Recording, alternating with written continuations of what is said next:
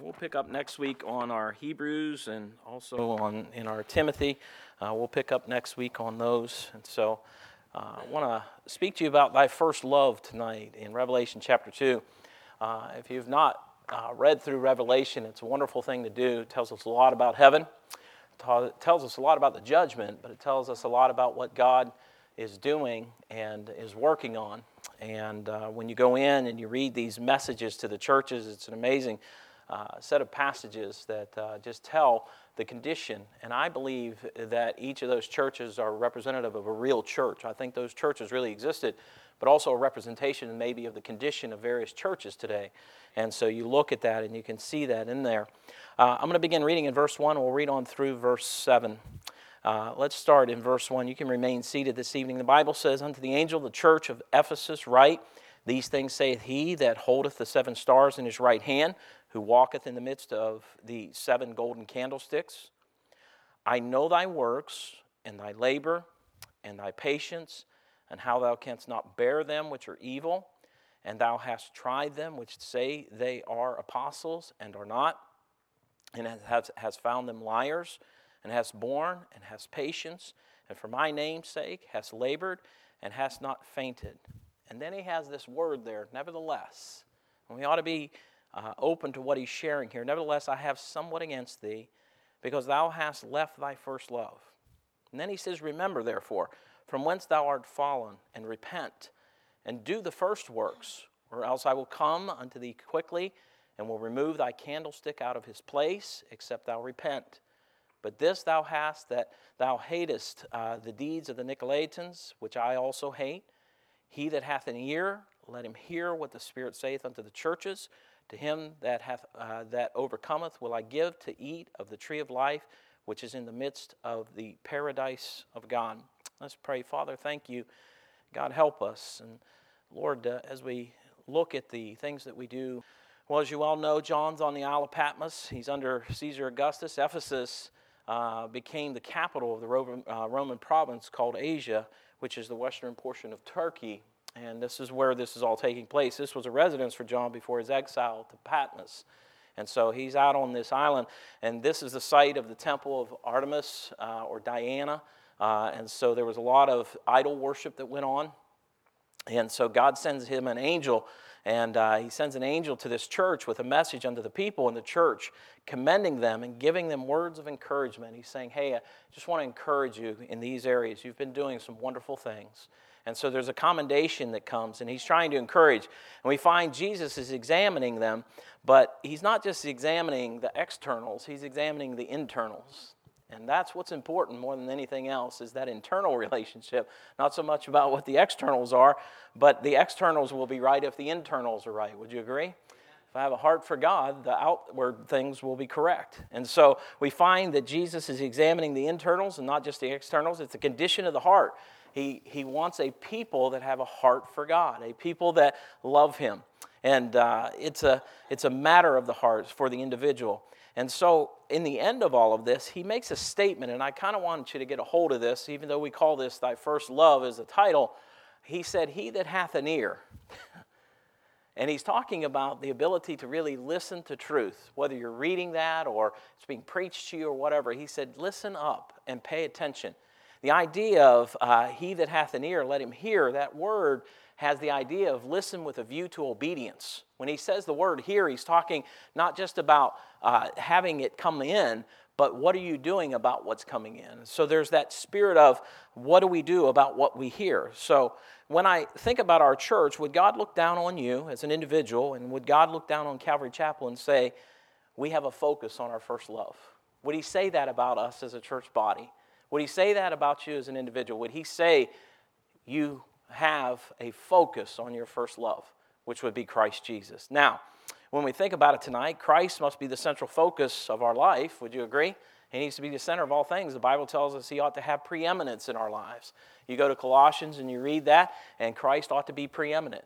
Above all things, Christ should be the center of all that we do, all that we say. Uh, when you consider your life, is he the central focus of your life? And then when you consider the life of the church, is he the central focus of the church? The church needs to surround itself around Jesus Christ. What builds a church, what builds a work, is Jesus Christ. And so when you have that proper foundation, which is Christ Jesus, and you build upon that solid rock, when you build upon that foundation, we cannot go wrong. And so everything is built and predicated on who He is. And listen, when we don't do that, the church will lose direction. You, as an individual, will lose direction. And so, what we need is to make sure that He's the central focus. Now, if we maintain our love for Christ, He brings out a couple of things. He wants us to reject evil. And so the Bible teaches us that there are evil things going on in the world, and there are things that we ought to reject, and we should reject those things. We should not allow them to enter into our lives, into our homes, and when they do, there's a rejection of those things. Secondly, stay focused on our first love. If Jesus Christ saved your soul, you're here tonight and you're saved, we ought to love him for that. We ought to thank him for it each and every day. Uh, he loved us when we weren't so lovely, amen? And so he did something for us. And then lastly, this remember to repent. Don't ever think you're at a place where we don't need to repent. Uh, I can promise you there's not a day goes by that some sin hasn't entered into our lives at some point.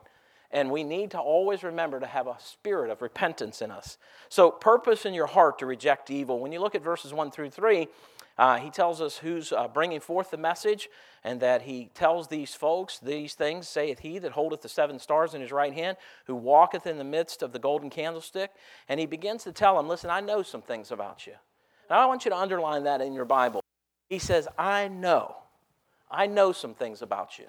And he's talking to the church at Ephesus. He's telling them, he says, I know some things about you.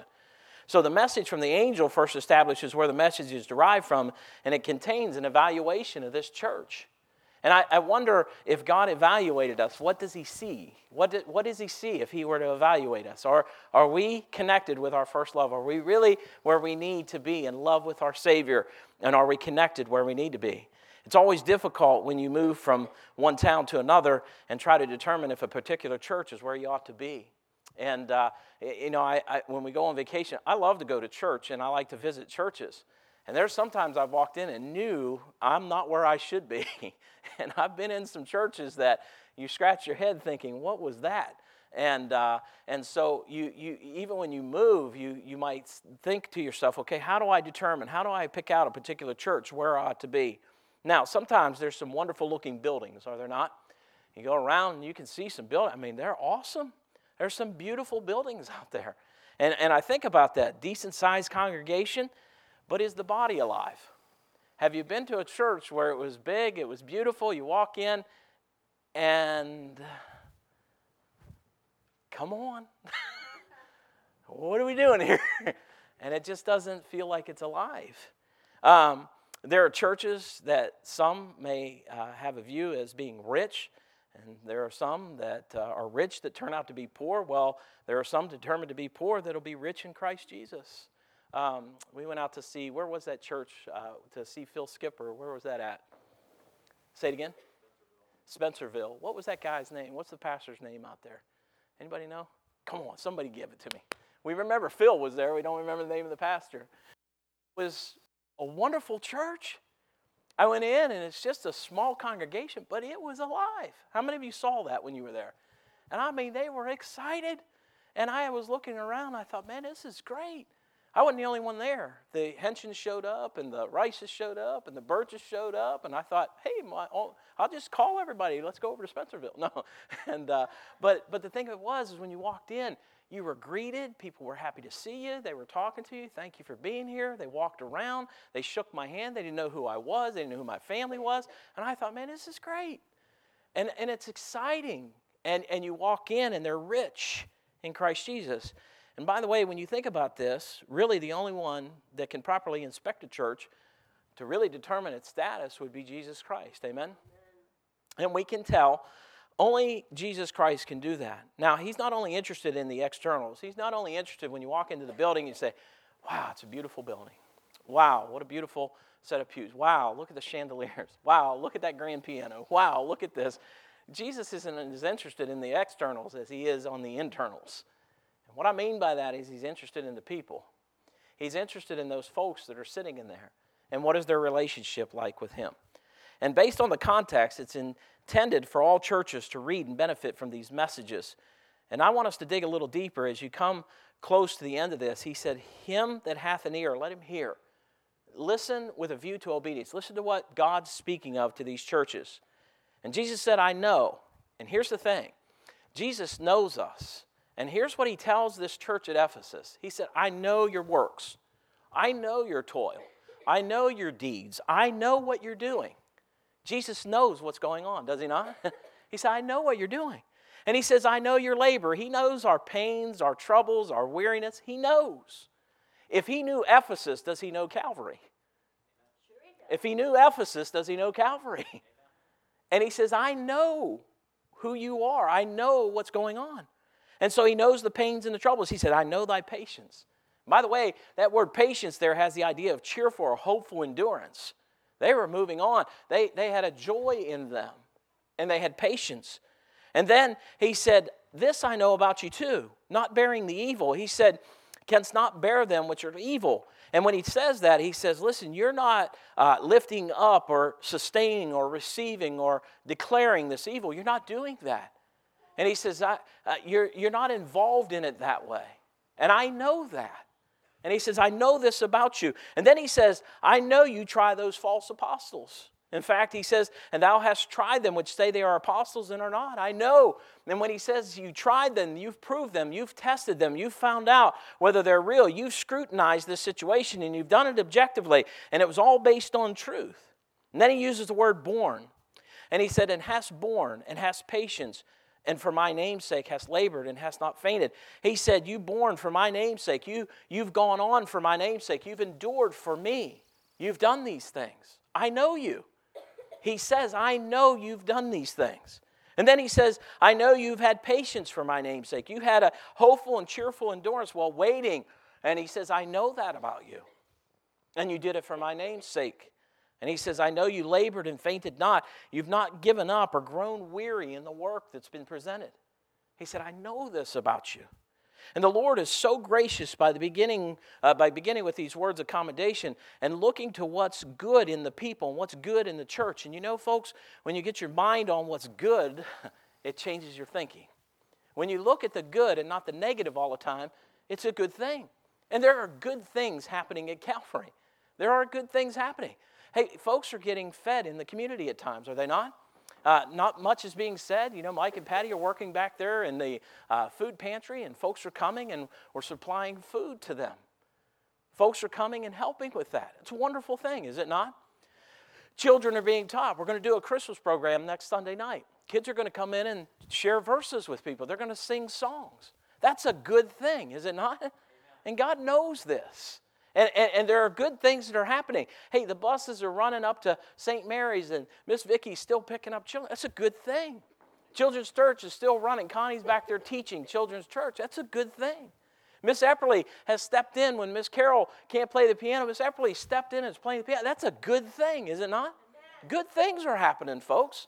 And, and, and, I look at it. I, have got more folks back there now helping with the computers. And uh, the other day, uh, I said to Dom, I said, problems and he walked in and he goes, Oh, we can help you with those. And within a matter of minutes, that's a good thing. Amen. It's a real good thing. Trust me, it's a good thing. Someone came tonight and said, Hey, Pastor, I got a deer for you. That's a good thing. Amen. I like putting deer meat in my freezer. Amen. There are good things that are happening. Listen, we had visitors this morning. You said, yeah, North Carolina, Lima, or uh, uh, not Lima, but uh, what's that other place? Salina? Ah, hey, that's a good thing, isn't it? We had visitors this morning. And, and what I'm sharing with you is God's always at work. There's good things going on around us. He knows us, and He knows where our hearts are.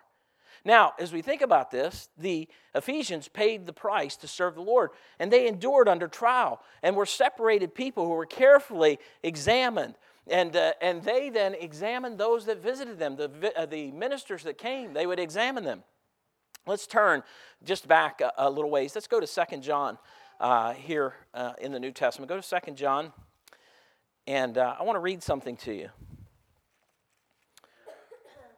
These false apostles, they were scrutinizing them. They were trying to figure out are these guys on target or they're not? And look at what it says in Second John. He said in verse 7 For many deceivers are entered into the world who confess not that Jesus Christ is come in the flesh. This is a deceiver and an antichrist. Let me tell you, any religion that tells you Christ hasn't come yet, what does the Bible say? They're against Christ. The Bible clearly tells you they are what kind of a person? They're a deceiver, are they not? And so he goes on and he says, Look to yourselves that we lose not those things which we have wrought, but that we receive a full reward. Whosoever transgresseth and abideth not in the doctrine of Christ hath not God. He that abideth in the doctrine of Christ, he hath both the Father and the Son. And uh, he says, If there come any unto you and bring not this doctrine, receive him not into your house, neither bid him Godspeed. For he that biddeth him Godspeed is a partaker of his evil. The church at Ephesus said, We're not going to bring those guys in. Why? They understood they were false teachers, they were false prophets. God commends them on that and says, You're watching out, you're doing the right things. And John tells us in this passage in Second John, he says, Hey, listen, anybody that denies that Christ came in the flesh, they are a deceiver, are they not? They knew that there were false prophets out there bringing false messages.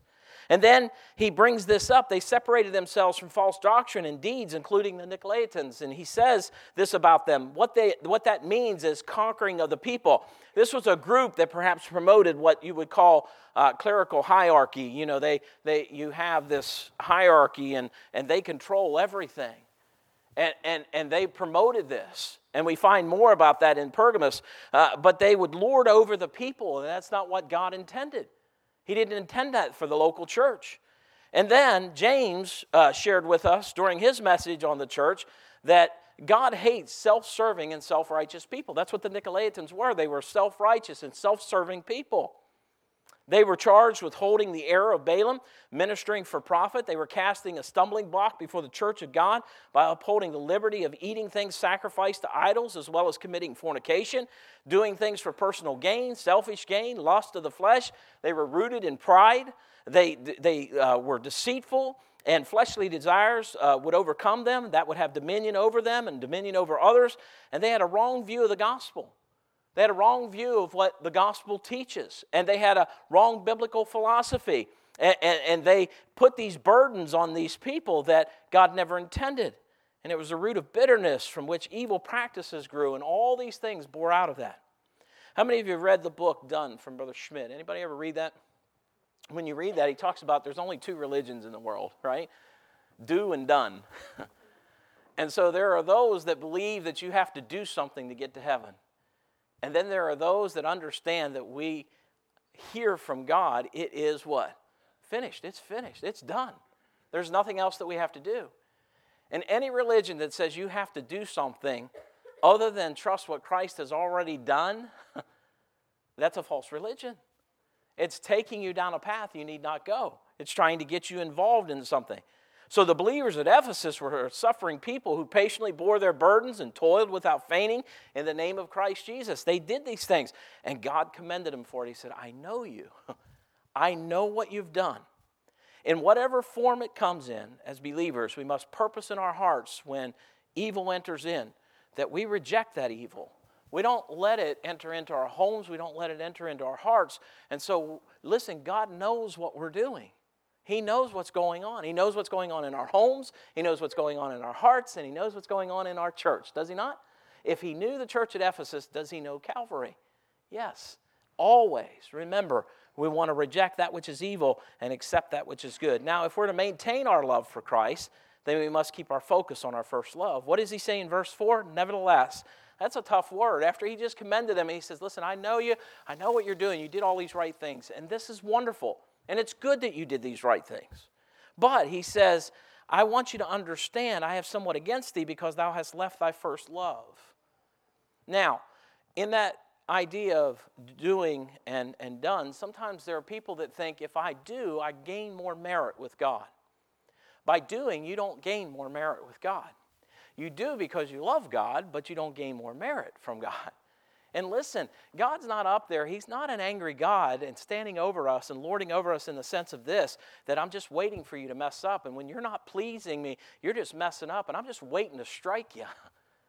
I don't believe that's the God I serve. I believe I serve a very different God. The God that I serve is one that loves me and desires a relationship with me. I believe that's the God that I serve.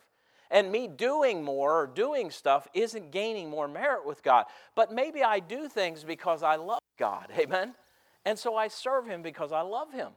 And that's how He says to them, Nevertheless, I have somewhat against thee. Because He told him, He said, I know all this stuff. I know you're doing all this stuff. And that's good stuff. I commend you on that. But you've left your first love. Are you doing it because you love me? And so he challenges them to, with this. Nevertheless, contrariwise, howbeit, indeed, notwithstanding, here is a church that not more than 30 years before was commended for its love. In Ephesians 1 15 and 16, he says, Wherefore I also, after I heard of your faith in the Lord Jesus and the love unto all the saints, cease not to give thanks for you, making mention of you in my prayers. This was a busy place. Ephesus was a very busy place. It was separated, sacrificing church that really suffered from heart trouble, and they were so busy they abandoned their first love. And God's telling us don't be so busy that you forget why you're doing what you're doing. Never forget when you go to the nursery and you're working in the nursery that you're doing that for the Lord Jesus Christ. That, that when you go teach a Sunday school class, or you stand up here and sing a special, or you preach a message, or you open up in prayer, or you take up the offering, remember all of that. That is just, should be and come from, I love the Lord. It should not be for show. It should not be for, listen, He knows us. He knows our hearts. And He desires for us to do these things because we absolutely love Him. What we find is that they displayed works and labor and patience, but these qualities were not motivated by a love for Christ. They were just getting it done now. Just getting it done. We're getting it done. Can you see what we're doing? And it, it's not just about doing, it's about the reason that you're doing it, the relationship that you, you do these things. It's the reason you go to Christ. The first love is a devotion to Christ, and that so often characterizes the new believer. I remember when I first got saved, I told my pastor I was going to quit my job and just go knock on doors. I believed God would take care of me He said, Love the zeal. I would uh, just question, make sure you share that with your wife before you quit your job. Amen. And he said, I love the zeal. But he said, let's, let's work through this now. And, and sometimes there's that fever that you have. You, you have this fervent desire to want to please the Lord, to want to do things. You love God. You know what God's done for you. Hey, listen, when my sin burden was left, lifted from me, I thought, man, th- this is incredible. And, and I, I just want to show him that I love him. I don't even know how to do it, but I just wanted to do something. And so, what he teaches us, this first love, is a devotion to Christ, and it characterizes sometimes what a new believer goes through that personal or uninhibited excitement. And sometimes it's just openly displayed. And, and you just trust God as a child would trust their mother and father in anything, that we trust God that way. And listen, He wants us to come back to that. He wants us to have that kind of faith. He's looking for us just to really trust Him and that we do the things that we do, and we do it feverishly, or we do it uh, with great desire because we love Him. Because we love Him. We soon begin to take advantage of Christ. And you know, I, um, I call it the googly eyed syndrome. I counsel people before they get married. And you can see the googly eyed syndrome come in. And they come in and they're just so in love. And what's the reason that you're going to marry him? Oh, look at him. He's so handsome, right? And you, and you, you see him and you say, what's, what's the reason you're going to get married? Well, just look at her, you know? And I want to tell you something looks fade, amen? Amen? amen. Looks fade. My wife posted a picture of us on Facebook. Somebody wrote on there, Anita, you look pretty much the same, but wow, Pastor. and I loved it because I have changed, amen? And you know that they come in and they don't know when they jump in that limousine the mystery ride they're about to go on, do they? and it's not easy is it and you know what happens is is we go on that honeymoon and you go on that honeymoon and oh man i remember we come back we had 727 pictures from where we went on our honeymoon Yes, she took a lot of pictures. And I, I remember I just thought, oh, it's just so cute. Even my kids are like, listen, let's just go over here. She's going to want to take a picture. and so we all just smile and we do the thing that she wants us to do, right? You go on that honeymoon and it's just like, oh, man. And you come back from the honeymoon and the grind starts to set in. And all of that starts taking place. And then I think what we begin to do is we forget the love that we had for one another. And sometimes we even begin to take advantage of one another, don't we? And we forget that love that we had. Now, when you think about this, that love, when you first got saved, what was that like? do you remember getting saved? Do you remember the day you got saved? Do you do you remember how you might have felt that at that moment? I, I, I just remember it so well. It was, it's so vivid in my mind. And, and I just remember what Christ did for me. And I, and I look back on that and I think to myself, I don't want to lose that love. I don't want the honeymoon to be over with him. I want it to always be like that, uh, renewed day by day. Every day I wake up, I, I want to have that kind of relationship with my Savior. Now, think about this what happens is a man or woman, after they've been together for a while, they begin to take maybe advantage of uh, each other. So, what do we do for the Lord? And, and, and how we do it for the Lord and the purpose that we do it for the Lord, are we doing it out of love? do we really love one another? I remember being on the plane, and when we were flying uh, to our destination, I remember she was sleeping on the plane, and I looked over and now I've known her for now 18 months. you know, we're married. And, and I looked over and I, for the first time, had the thought of, I don't really know this person. And we're married. And I thought, man. But then I thought I need to get to know her. Miss Epperly tells me I never finished this story, but she went in for surgery and she got really ill. I was telling Dom the story the other day, and Anita got really ill. And when she got really ill, she, she, I, I remember going up, and, and the surgeon takes me out in the hallway. And Dr. King was his name. He takes me out in the hallway, and I thought I took my wife in. She just had a fever. And he takes me out in the hallway and says, I need to talk to you. So he brings me out in the hallway, and he's standing there. He said, Let me tell you something. He said, If I don't do this surgery, your wife is going to die. That's the first thing he told me. The second thing he said is that there's a possibility we're going to have to take her, her leg off up, uh, uh, up on the upper thigh. And then I'm thinking to myself, wait a minute, Anita had a fever. And then he says to me, and the best case scenario is we'll get in there and find out what this is, and we'll cut it out, whatever it is, and we'll help her body to start healing. Now, Miss Epperly, I'm grateful it was the third one. Amen? But I'm sharing this with you because that night, when I was in that hospital room, this woman's laying there lethargic. This woman, when she was on a plane with me, I thought, I don't really know her.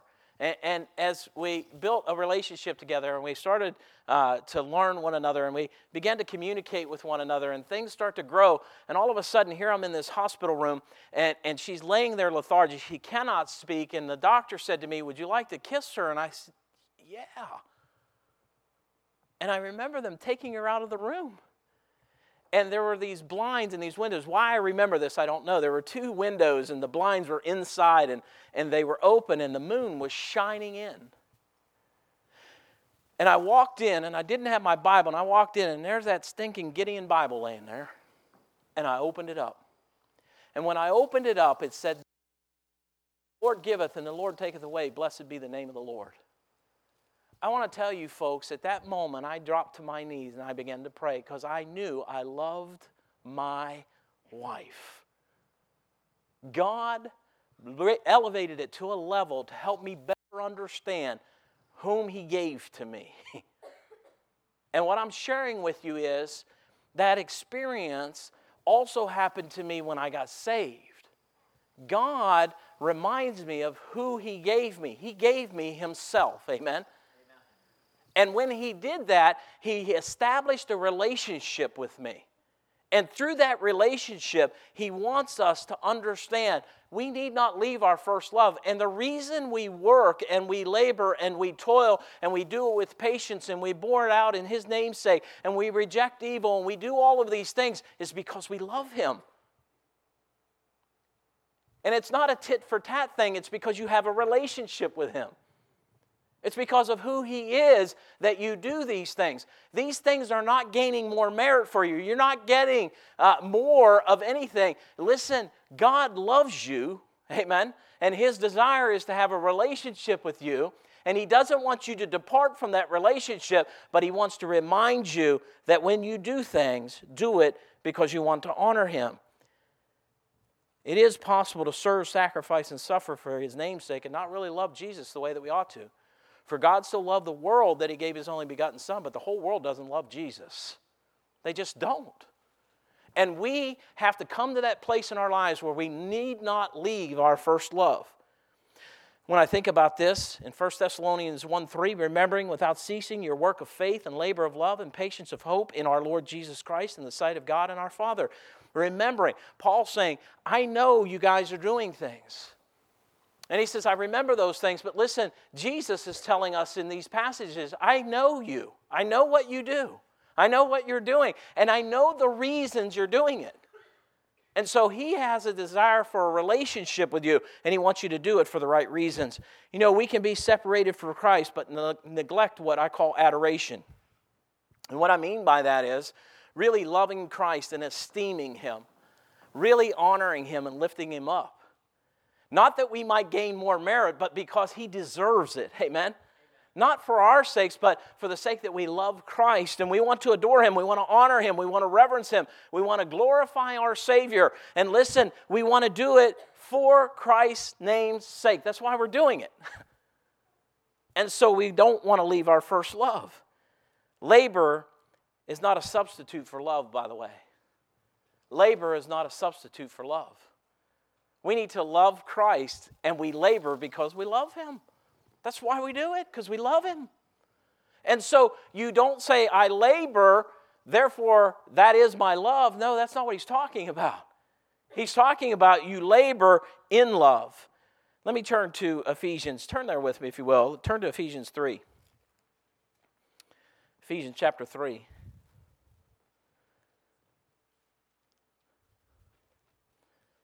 Look at verse 14 with me, if you will.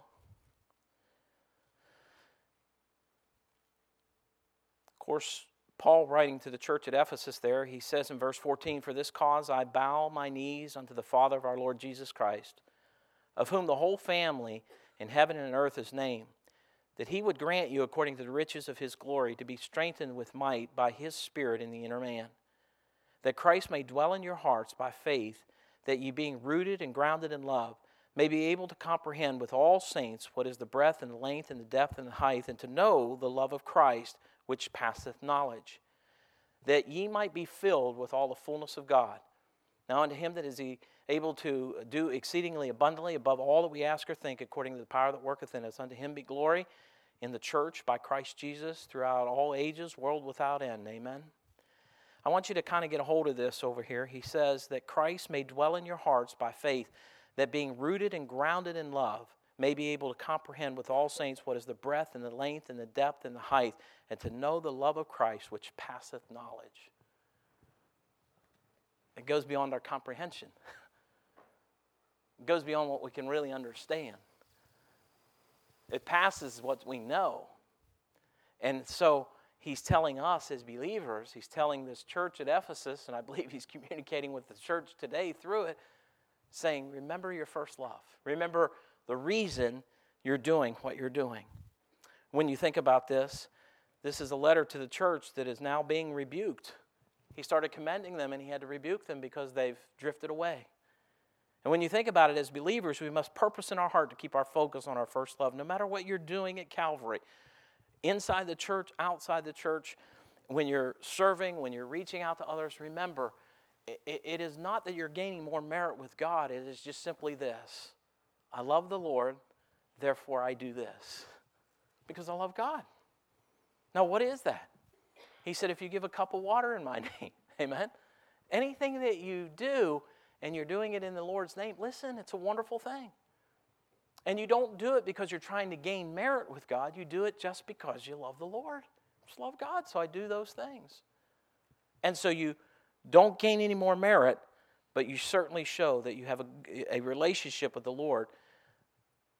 If we are to maintain our love for Christ, then we must remember to repent as well. In verse 5, another big word there, he says, Remember. Remember, therefore, from whence thou art fallen, and repent, and do the first works, or else I will come to thee, unto thee quickly, and will remove thy candlestick out of his place, except thou repent. And he goes on to talk about the Nicolaitans, which we've already discussed. But I want you to think about this. When we fall, we can be restored. When a, when a sinner falls, folks, people can be restored. Amen. God is in the restoration business. Is he not? God restores soul unto himself. God is the one that does this. And we ought to have that mindset ourselves and, and thinking, you know, sometimes uh, we get to the place, I was talking with someone yesterday, and, and, and if, if our heart condemneth, God is greater than our heart. But if our heart condemneth us not, then have we confidence toward God. Sometimes we're condemning ourselves. We're not God. And we continue to condemn ourselves over things maybe that have happened in the past. And maybe you've even asked God to say, God, I want you to forgive me for this. But then you go right back to it. And God tells us in John, listen, stop doing that to yourself. Sometimes we resurrect things. And in the conversation, in the, in, the, in the context of the conversation that I was having, it was like, sometimes that's hard, isn't it? It's hard to let go of things, is it not? It's hard to not remember those things. But the fact is, is God says, if your heart condemn you, God is greater than your heart. Amen? And he says, but if our heart condemneth us not, then is our confidence toward God. That's where our confidence needs to be. Listen, does the Bible teach us that Jesus Christ forgives? Does it? And so if I sincerely come to my Christ and I say, Lord, I'm asking you to forgive me, does he forgive you? The Bible tells me he does. He says in there, if we confess our sins, he's faithful and just to forgive us our sins and to cleanse us from all unrighteousness. It's there. It's clear to me that, that my Savior forgives. Now, you say, well, preacher, uh, uh, what about the fact that uh, I've asked him, but man, there's some consequences. That's right, there are sometimes consequences to sin, are there not? Things come up. And, and so when you look at it, you say, well, I asked him to forgive me. It doesn't mean that he didn't forgive you, but there's still consequences. I might have been speeding down the highway, and when I did, I got stopped by the police, and I, I, I asked the officer to forgive me, and he says, ah, I forgive you, and he writes me a ticket anyway. There's a consequence for it, isn't there? Yes, there is. My Heavenly Father teaches me this.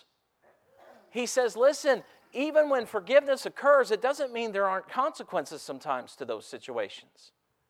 It doesn't mean that He has not forgiven you. And so sometimes what we want to do is we want to keep raising that up. And what I share with you is draw a line in the sand.